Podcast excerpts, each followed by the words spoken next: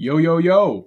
Welcome on to the first edition of Jake's Takes. I'm your host, Jake Masucci, and boy, was this a fun day of football. We had two really good games. Right now, I am currently watching the end of the Eagles and the Giants game. The Eagles are up 28 7.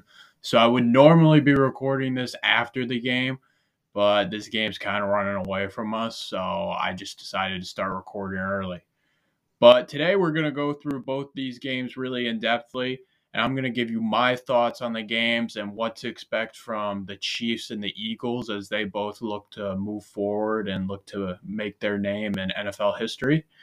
And we're also going to discuss the games tomorrow, and I'm going to tell you some of the key points to look out for for the game. So we're going to cue the music and get started in a second.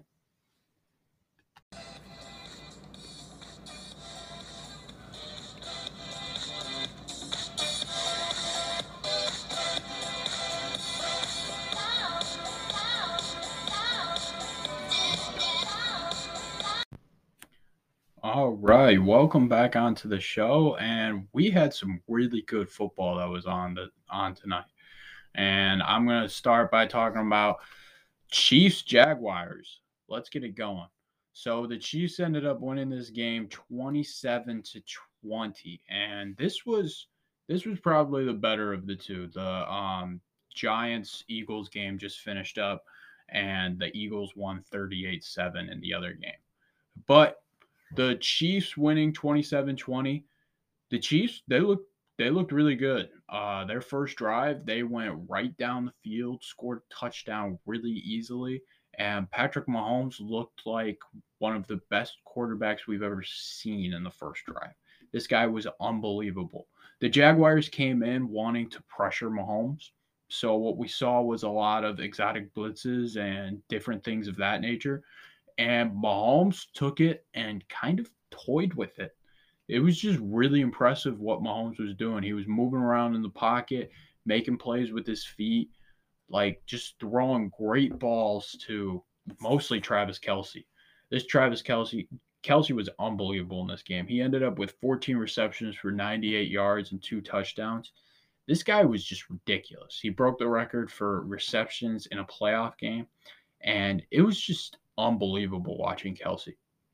I came into the game telling people that the best bet they should make would be Kelce overs because the Jaguars are the worst team in the NFL against tight ends. But I did not expect this. 14 receptions, that's otherworldly. Like, that is really impressive from Travis Kelce. But, I mean, that was kind of part of the Jaguars' game plan when you look at it. I mean, when you're making those blitzes, you're going to have people on the backside in man to man coverage. And that means having either a linebacker or a safety guarding the tight end. And that's not going to go well when it's Travis Kelce, and he's that good at pass catching. So it's just really difficult for the Jaguars to stop him. And that first drive, Kelce had four receptions and they went right down the field, and Mahomes threw a touchdown pass to Travis Kelce. And that's what you're going to get, you know? Um, the Jaguars were able to respond though. They got a long kick return to the 45 yard line. Their kick returning, um, I think it was Jamal Agnew returning. He did really well. He did really well. This guy was really unbelievable returning the ball. He had two returns that were really huge, and that that really helped the Jaguars get down the field and do some stuff. You know, because they weren't really moving the ball other than that. But the Jaguars then were able to get ETN involved, and he was getting some good carries, and they were able to score a touchdown to tie the game at seven. So that happened. And then we saw Mahomes have another unbelievable drive. Jaguars doing the same thing, blitzing all over the place, trying to make Mahomes beat them. And Mahomes was beating them. He went right down the field again. Jaguars were able to get a sack and force a field goal, but it was 10 7 then. And then after the Jaguars punt, we watched Mahomes get injured. And that was a scary sight for a lot of Chiefs fans because watching Patrick Mahomes get injured, that's like watching your Super Bowl hopes get get thrown out the window. because this guy, that's how much he means to your team. He's easily the most talented quarterback, probably the best quarterback right now in football. And this guy, this guy's unbelievable. This is why I love Patrick Mahomes so much. Is right after that ankle injury, he he wanted to keep going. He was hobbling around. He was like, "I'll play on one foot. I'll just keep going." The competitiveness, eh, this was just unbelievable. Like I've never seen a player that competitive want to play that much since Michael Jordan in the last dance doc. That's the last time I've seen somebody this competitive to want to play that much. And yes, I just compared Patrick Mahomes to Michael Jordan. That's how much I love Patrick Mahomes. This guy is a competitor and he loves to play football. The fact that he threw his helmet on the ground just because Andy Reid told him to go into the locker room and get your ankle checked out before you can come back into the game it's just unbelievable. I love it. I love it from Patrick Mahomes. And that made me love Patrick Mahomes 10 times more than I already did, which was already a lot. I I really love that dude. He is just a competitor and gosh, he's he's awesome. He's awesome. But anyway, so it's 10 to 7 here and Chad Henne comes into the game. And I think people were really excited to see Chad Henne. I was kind of excited to see him, Michigan grad, 37 years old, comes back into the game. He already won a playoff game for them in the past. Two years ago, he came in. Mahomes got injured, similar situation. But Henne played the whole game, and he led them to a win against the Browns, which was really cool and really good for him. Anyway, getting back to it, they started around the two yard line, and Henne went down on a 12 play, 98 yard drive to score a touchdown. Like Henne looked like he could run the offense perfectly. Like he looked really good. I was really impressed. Um, Chad Henne just was able to do things, and it was awesome. It was really cool. And Isaiah Pacheco in this game was really good. He had 12 carries, 95 yards. That drive, he did really well too. He had a 40 yard run in there and he looked really good, Isaiah Pacheco. Like the offense was just moving, and the Jaguars, they just struggled. They struggled a lot. After Mahomes, so Mahomes came back in to start the second half. The Chiefs were winning 17 to 10 at halftime.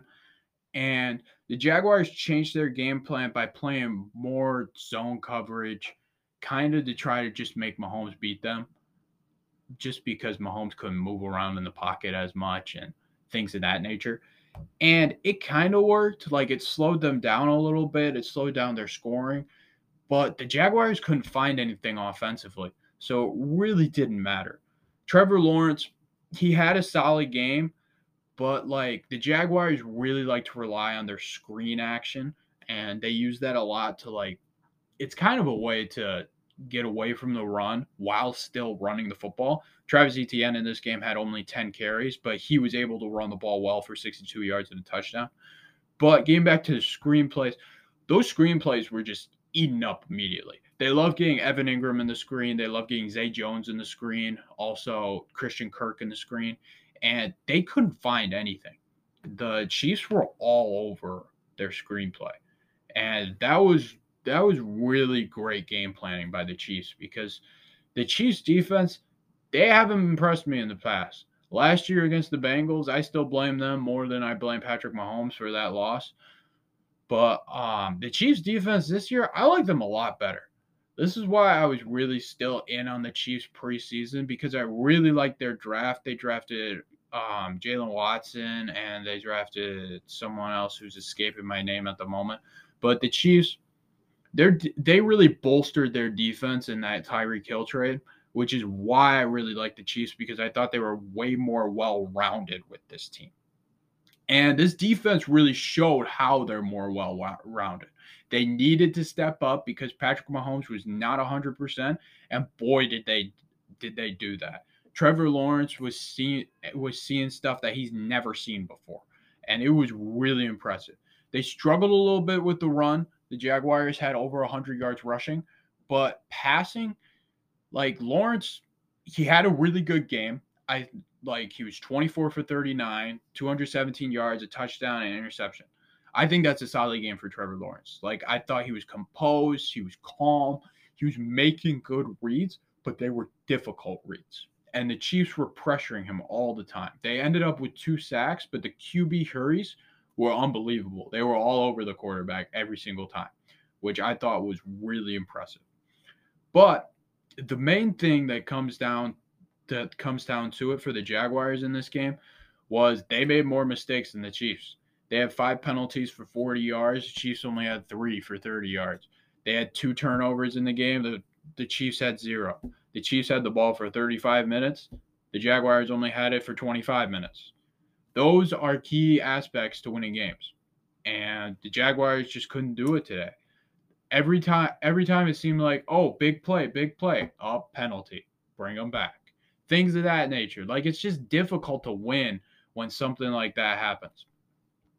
So, getting back to the game, um coming going into the fourth quarter, the Chiefs were leading the Jaguars. It was 20 to 10. And the Jaguars started to pick it up. The Jaguars weren't throwing it downfield at all. In fact, in the third quarter, their first pass downfield, they had a deep ball to Christian Kirk, and he dropped it. And Trevor Lawrence might have launched that thing 80 yards because it was an unbelievable throw and it was right on the money, and Christian Kirk just dropped it. That would have been a touchdown. It would have made the game at that moment. It would have made it 20 to 17, and it really would have changed the aspect of the game. But after that, they ended up getting a field goal and making it 20 to 13. Or no, they they went down and scored. They went down and scored, made it 20 to 17. But right after that happened, Mahomes went into his Mahomes magic and went crazy. He led another one of those drives where he got it, got the ball to Kelce, and it just looked really good. And he hit Valdes-Scantling for a jump pass touchdown. Patrick Mahomes just looked unbelievable again when they needed him the most, which is unbelievable. And then the Jaguars, just so you know, they came right back at him and tried to punch the Chiefs in the mouth. They had some big, deep plays, and they got in the red zone it's like, oh, this is a game. It's 27 17. There's about five minutes left in the game. Jaguars can make this a game. And then Lawrence goes and he hits, um, I believe it was Agnew. I think it was Agnew. He hits Agnew on a um on a drag route, and Agnew fumbles. Like, there's nothing you can do, man. Like, that's just really tough. That's why I thought Trevor Lawrence, he played a really good game. Played a really good game. And guess what? Things like that happens. Yeah, it was Agnew. Agnew g- caught it, was coming in, he was trying to score and just lost the ball. It happens. It happens, man. Like I fell for him because he was having a good game. He was returning the ball well. He was doing things. Like this guy was great on special teams. He looked awesome. But, you know, like stuff like that happens. It happens, man. So the Chiefs then started running the ball, running clock. Pederson using his timeouts. Pederson coached a good game, I thought. I did not think that it was this loss was because of Doug Pederson. I think it was more just the Chiefs are better. Um, Trevor Lawrence, it was difficult for the Jaguars because there was a lot of O line miscommunication.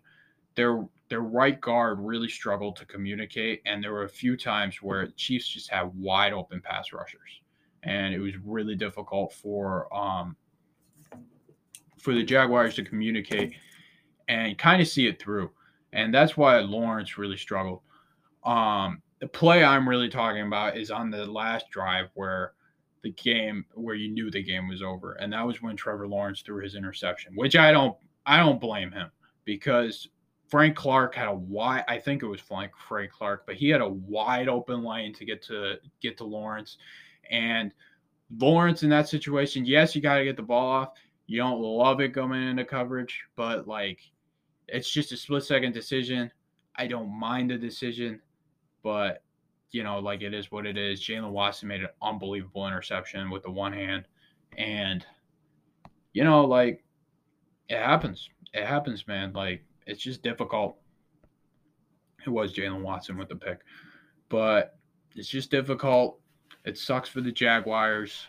Um, I thought they were a really good team this year, and I think that Jaguars fans should be really happy with how this season went for you guys.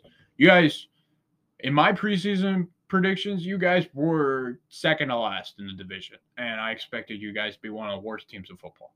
I wasn't expecting much, but that was coming off of Urban Meyer. Doug Pederson comes in in his first year. You guys go nine and eight. You win your division, and you win a playoff game.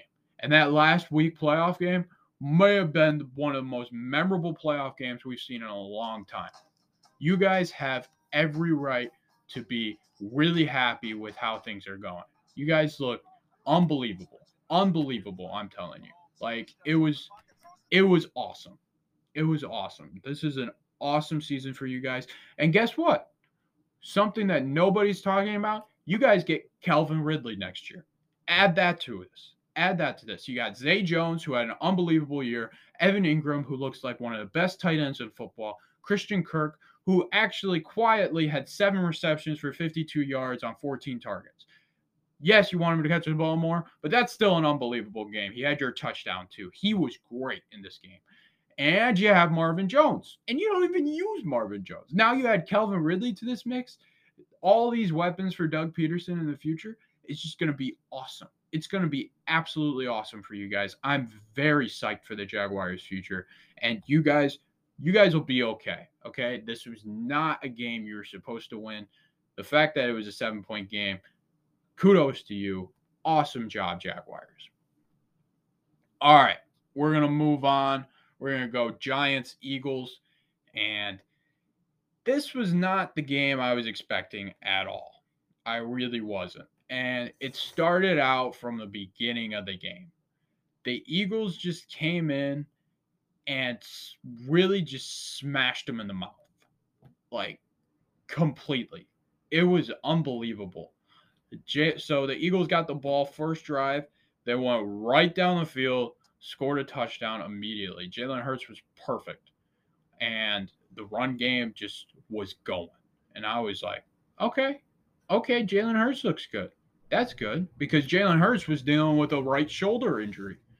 And I was really nervous about that. I was telling my friends, I'm like, I would pick the Giants in this game. Like the Giants coming in, they looked really good against the Vikings.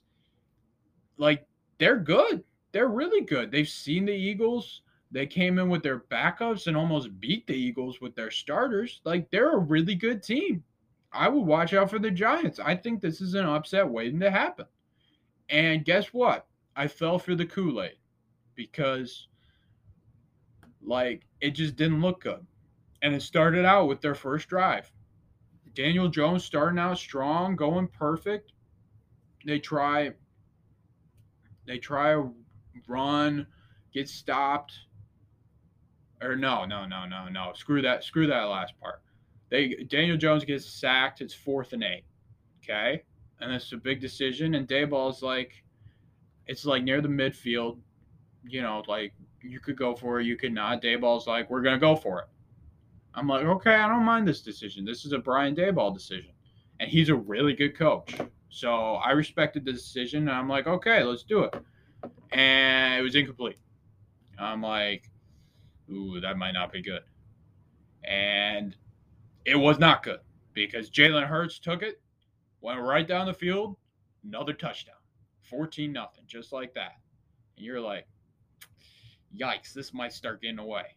Then Two plays later, Daniel Jones tries to throw a stick route, and James Bradberry makes an unbelievable read and picks it off. I believe it was James Bradberry. Let me check real quick. It was James Bradberry. James Bradberry, he made an unbelievable read on the play and picked it off. And I'm like, okay, this is not looking good at all. And they were able to stop the Eagles but at the end of the first quarter, Jalen Hurts was perfect. And I was like, gosh, if this continues, this is not going to be good for for me at all. And boy, did it continue throughout the whole game. It was unbelievable. Like the Eagles' offense was flowing on all cylinders. They were throwing read options at you. They were throwing like Jalen Hurts was throwing the ball. His shoulder looked fine. I don't care what anybody says And the announcer kept saying it throughout the game. Remember, he's not 100%. I don't care if he does. He's not 100%. This guy looked 100%. He was fine. This guy looked unbelievable. He went 16 for 24, ended up with 154 passing and two touchdowns, and he was running the football. I'm telling you, if I had a separated shoulder or whatever the injury was, I would not be running the football nine times for 34 yards and rushing touchdown. I just wouldn't. I wouldn't. But he looked awesome. This guy, this guy's a real deal. And I said it on the last podcast that I thought right now he's better than Josh Allen, and I still take that right now. I think right now he's better than Josh Allen, and that's arguable. Like I would argue it with anybody, but with the with the way the Eagles are playing right now, they're unbelievable. They, I'm gonna just go through their rushing yards because it was ridiculous. So Kenneth Gainwell, Gainwell really just went off rushing near the end of the game. I was like half watching. I actually started recording this podcast before the game was even over because it was so bad. But Gainwell, he had 12 carries, 112 yards, and a touchdown. Miles Sanders, 17 carries, 90 yards, no touchdown, but he looked really good. That's five yards a carry. You take that. Jalen Hurts, nine carries, 34 yards, a touchdown. Boston Scott, six carries, 32 yards, a touchdown. All those Eagles fans, they're calling him the giant killer. Yeah, he had a touchdown that anytime touchdown bet, everybody should hit. But um, I don't hit because I don't bet. So now let's talk about the Giants. What does this mean for them? Like, people were like, this team could beat the Eagles, right? Well, at the start of the game, I was I really liked how the O line was playing. And then it like completely changed. It completely changed. Evan Neal really struggled at the tackle position. I love Neal coming out, but he really struggled. The Eagles, the Eagles pass rush is just ridiculous. Haason Reddick just destroyed Evan Neal. Absolutely destroyed him. He looked unbelievable. Like, and I didn't hear much about this guy throughout the year, but this guy was all over the place in this game. And I was like, okay, I got to know who this guy is because he's a really good player. And he showed why he's a really good player. He just, he was ridiculous. Absolutely ridiculous. And the Eagles just, they were just more physical, stronger, had better play calling. They were just way more prepared. I think Daboll went into the situation like, okay, we're making we're going to do a similar game plan to what we did in week 18. And I think Sirianni had had to play like, okay, we're going to play this way. We're going to wait for Hurts to be back. And once Hurts gets back, we're going to do stuff completely differently. We're going to run him a lot because in their week 18 game, he was throwing the ball all the time. He wasn't running, he wasn't ready. Like, there was a lot. It wasn't the Eagles. And then the Eagles turned it on and showed that they can still play like the Eagles. And that's why this is scary.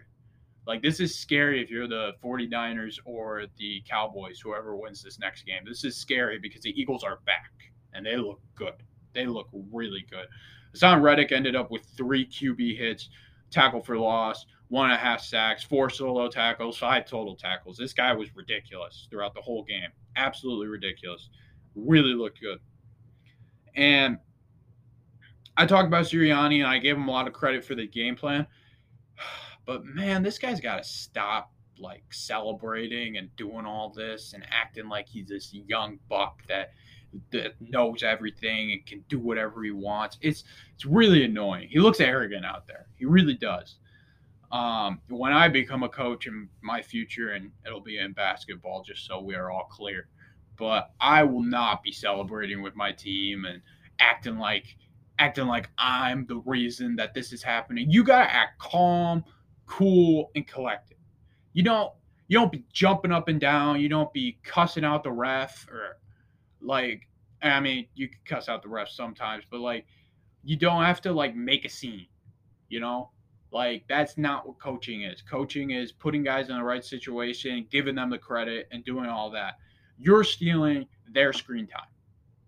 That's for the players for you, your job is to coach the game and win games. That's your job. That's your job flat out. I love I love what Sirianni does, like his balanced play calling and stuff. He's a really good coach. and I really respect him for that. But I just wish he wouldn't like steal as much camera time as he does because it's really annoying, especially when he was doing it to the Lions, and mostly because I'm a Lions fan. But like, I was just like, dude, shut up. Like, come on.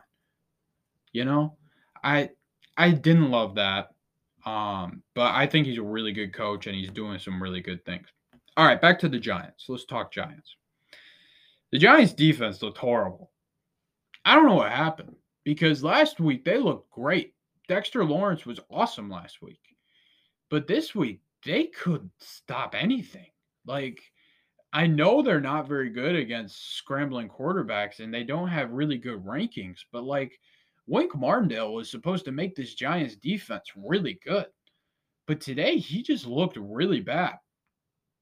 I mean, I was so talking about Wink Martin, Martindale, getting back to him, he has the highest blitz percentage in the NFL coming in.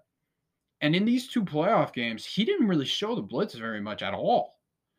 And it's like, then what's your identity? Like their identity just went completely out the window. And it's like, dude, you got to stick to your identity. If you want to be a blitzing team, you got to stick with it. I don't care if you're going against the best teams in the NFL. This is how you this is how you win. You know? I guess the Vikings, I guess, is a good good game plan because then you're making Kirk Cousins second guess himself.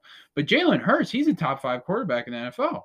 And I know you're not sure if you're expecting it or anything, but like if you're blitzing Jalen Hurts every play, if he's not 100% like everybody's saying, that should like hurt him a little bit and like hurt his reads and speed him up. And, you know, then you can get to whatever you want to do.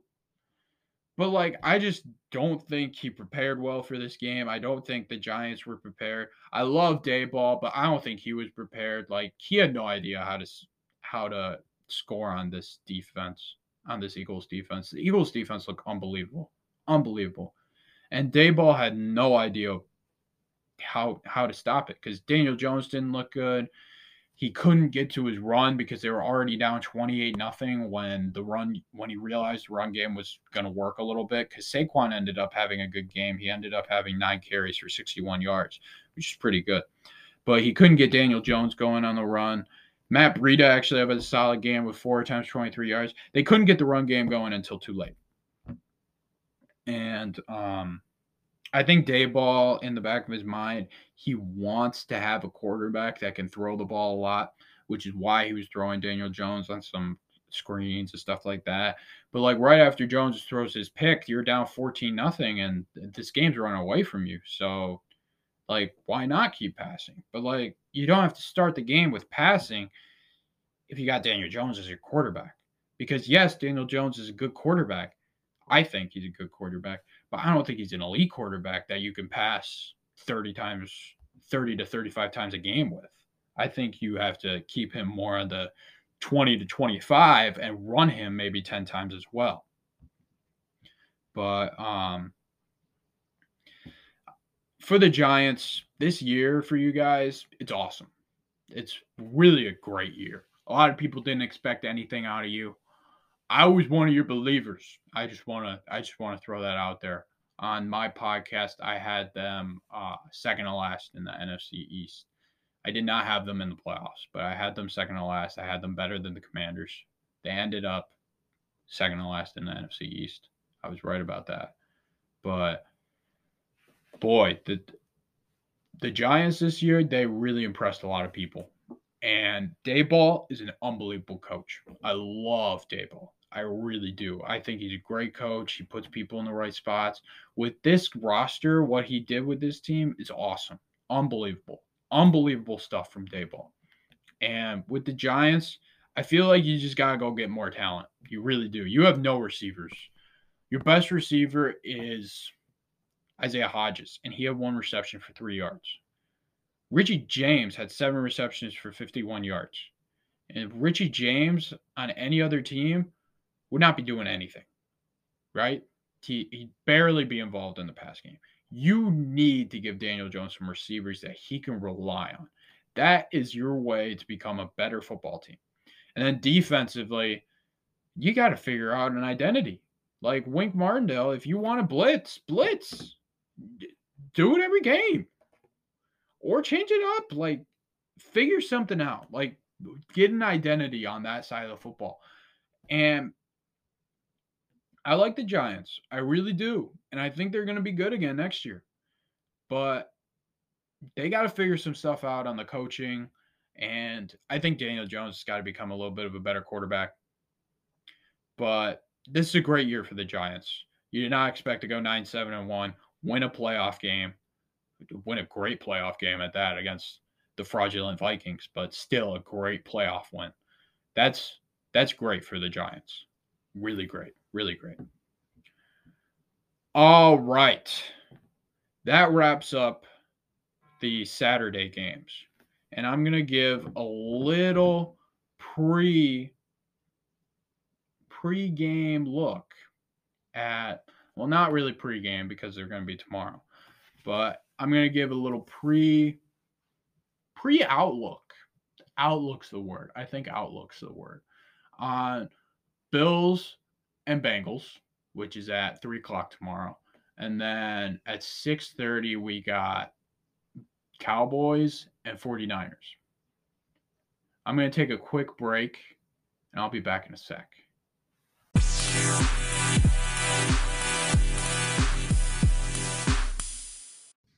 All right, welcome back onto the show. And we're going to start by talking about the Bills and the Bengals. This is going to be a really good game. I'm really excited for this one. It's going to be at 3 o'clock on CBS. So now the odds we got here it's Buffalo's favored by six points. And this is going to be a very interesting game. I want to first start by talking about the two quarterbacks in this situation. We got Joe Burrow and Josh Allen.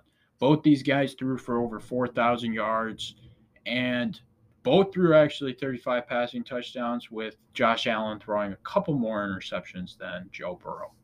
But let's talk about these two. So I want to first start out with Josh Allen.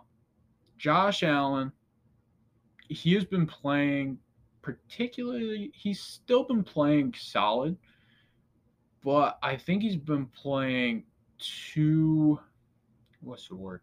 Too aggressive. He's been throwing a lot of interceptions lately, and he's been trying to throw the ball downfield a lot. And the thing is, is he doesn't really need to.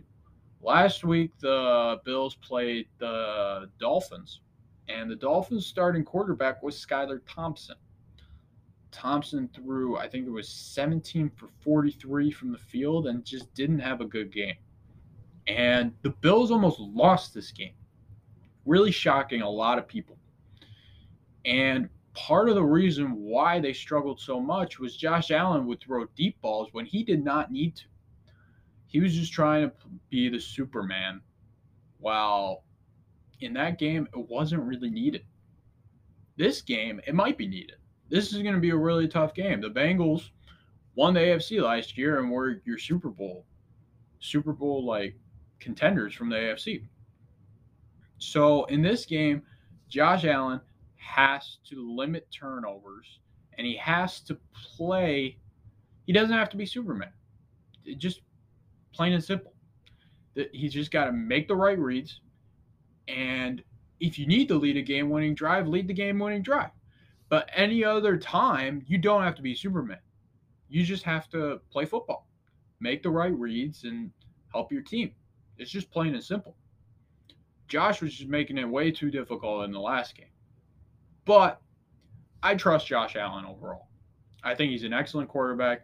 He can run the football really well, throw the football really well. He is the top five quarterback in this league. He's unbelievable. He really is. Uh, like in this game, you're going to see quarterback play like how it should be. So if I had to rank the quarterbacks right now, I'd have Patrick Mahomes, then I'd have Joe Burrow, then I'd have Jalen Hurts, then I'd have Josh Allen. So these guys are all in the top four, Burrow and Allen. I think they're both really good quarterbacks. And I think this is going to be a really fun game to watch. Let's get to Joe Burrow. Okay. When we're talking about Joe Burrow, this guy's unbelievable. Last year, even though they made the Super Bowl and he was unbelievable, he did have a little bit of a sack problem. And yes, a lot of people will go, oh, he had no O line last year. Yes, you're right. But also, he took a lot of sacks. He'd hold the ball too long. You know, you, you try to make these decisions, and it just wouldn't go well, right? And what I've heard from a lot of people is Russell Wilson had this same problem, but he was a really good quarterback, so nobody cared. Now this year he still has that problem, and guess what? Now he's not a good quarterback because it's a different system and people aren't used to it. And like if you're Nathaniel Hackett, let's say, you're used to Aaron Rodgers. He gets the ball off quickly. With Russell Wilson, now he doesn't get the ball off quickly. So if you're Joe Burrow, you can't continue to play like this, right? Well, this year, he has not played like that. He's been unbelievable. Joe Burrow has gotten the ball off so much faster this year, and his sack rate has dropped significantly. And he has a much better O line. They did a really cool thing, which is their right tackle, they moved him two spots over. So if you look at their alignment, he would be two spots over, and it allowed their pass protection to be even better from it. They did an awesome thing or they like that. But then, what we've been seeing the past couple weeks is now there's a lot of injuries on the O line. You got Jonah Williams down, and you got Alex Cappa down, and they lost another one last week. So three starting O linemen down, injured. That's not good at all. Not good at all. And it really, this is why the Bills line went to minus six. Because a lot of people think Burrow's not going to have any time and he's going to hold the ball. But what I'm telling you is, I think Burrow has matured and grown enough where this having three O linemen down, it's going to be really hard, but I think it's not going to be a problem. I think he's going to be really there, and this is going to be a really tough game for the Bills. Now, getting back to the Bills, let's talk about the Bills' defense. Their secondary has really struggled against really good receivers. Um, their pass defense, let's see, pass defense, yes, it's at 220 right now, and they just got Tre'Davious White back. But Ja'Marr Chase is a really talented receiver, and Tee Higgins is a really talented receiver.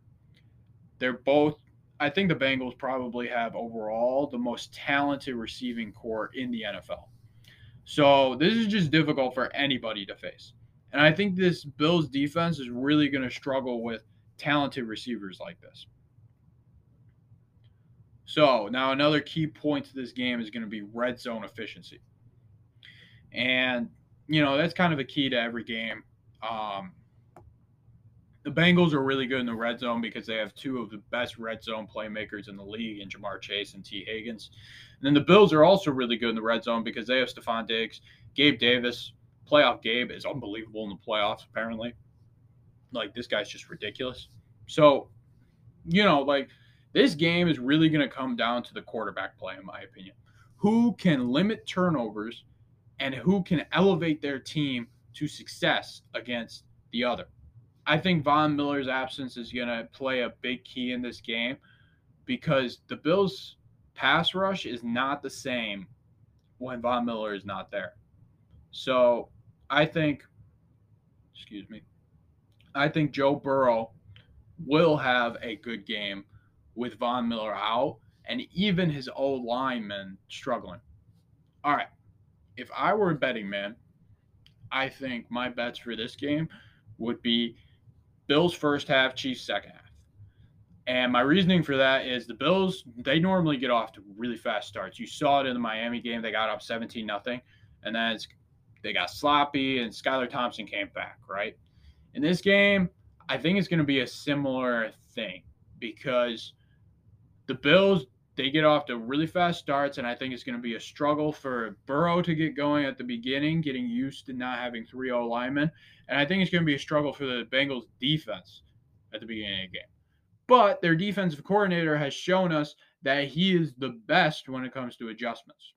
So this guy coming into the second half, I just don't want to see him. I think He's going to adjust really well. And I think Burrow will adjust really well. And the Bengals are going to make a comeback win just like they did in the AFC Championship game and the AFC Divisional game last year against the Titans and then the Chiefs. I think this will be a classic one. Burrow will have a game winning drive and the Bengals will win. That is my prediction on this podcast. On another thing, I said the Bills. So it's going to be a win win for me no matter what. So I like this one. All right, let's get to Cowboys and 49ers. So, last round, the Cowboys. They looked really good, right? They killed the Bucks. I mean, Dak's back. Like, everything's looking great, right? That's what everybody thinks. But that is not what I think. I'm not there. This matchup preview I'm looking at on ESPN, it's got the Cowboys as a 53.8% chance to win this game. I don't know what's going on with these predictors. Like, I don't understand that at all. Okay. The the line is minus four 49ers, and I think that's a perfect line. The 49ers, they are a really good football team. Really, really good. Brock Purdy, unbelievable this year. He's come in and he hasn't lost a game. He hasn't lost a game at all. Like, it's ridiculous. Like, this guy, he's unbelievable. He really is the 49ers rank first in everything since in on offense since Brock Purdy has come into the quarterback position. That's ridiculous. That's unbelievable. So then you put in McCaffrey, who's who they'll play at running back, they'll play at slot receiver, they'll play him everywhere. Then you put in Deebo Samuel, who they'll, they'll do the same exact thing with. And then George Kittle, you add his blocking along with his receiving, and it's really difficult. And Brandon Aiyuk's having an unbelievable season. This offense is really hard to stop. Really hard to stop. And I really love the Cowboys defense. I think Micah Parsons is unbelievable. But this secondary has not been good. It just hasn't. Like, it looked really good at the beginning of the season, which is why I was all in on the Cowboys to start. And then it got banged up and it wasn't doing well. And ever since, it hasn't been good. It just hasn't. It really hasn't. They're Jermaine Jayron Kearse is going to be questionable for this game, which will really be important because if he plays, that'll really help the Cowboys. He had one of the interceptions on Brady in the red zone last week. But still, I don't love this Cowboy secondary. I really don't. I think you can throw on it, which is which that's that's scary. I understand it's Brock Purdy, but like come on, man. Like he's played unbelievable this year. I'm not counting this guy out. Now, let's get to the Cowboys offense. So, are we just going to forget about the fact that Dak Prescott, he sucked against the Commanders? Like, sucked. He was really, really bad. And he's thrown 15 interceptions this year. I just realized that's more than Josh Allen. Like, I understand Josh Allen has the most turnovers because of fumbles, too. But Dak Prescott turns the ball over a lot. And I hate guys that turn the ball over a lot. I just do. I don't like them. It's just hard to root for them because they're throwing the ball all over the place. And I'm nervous it's going to get picked and it's going to go the other way and lead to a touchdown. And this 49ers defense is unbelievable. You got Nick Bosa, you got just guys all over the place. Dre Greenlaw, all these guys. They they're unbelievable. They're unbelievable in the secondary. They're just a hard defense to play against. Really hard defense to play against. And I'm not very confident in the Cowboys. I just I just really am not. I think they're a good team, good football team, but I think this 49ers team, gosh, Kyle Shanahan, man, he's unbelievable. Unbelievable coach. Like this guy knows what he's doing. He puts people in the right situation it's just ridiculous. This this 49ers team is so talented, and I would just do the 49ers minus four, call it good, fall asleep to it. All right, anyway, those are my picks for the matchups today, and that's going to conclude my well, not today, tomorrow. Tomorrow. I keep forgetting that. This is the pre-outlook. That concludes the pre-outlook for tomorrow's games. But anyway, that's going to conclude Jake's takes for today. Thank you so much for listening to the podcast. Please subscribe. Well, on this, you're going to follow on Spotify. I'm going to be coming out with a YouTube channel soon, and I'm also going to be setting up this Instagram account. It'll probably come up in the morning because I'm probably going to go to bed because it's 12:02, and if you know me, I get tired really easily. But, anyways, I hope you guys are doing really well. Thank you so much for listening to the podcast, and I'll see you later. Peace.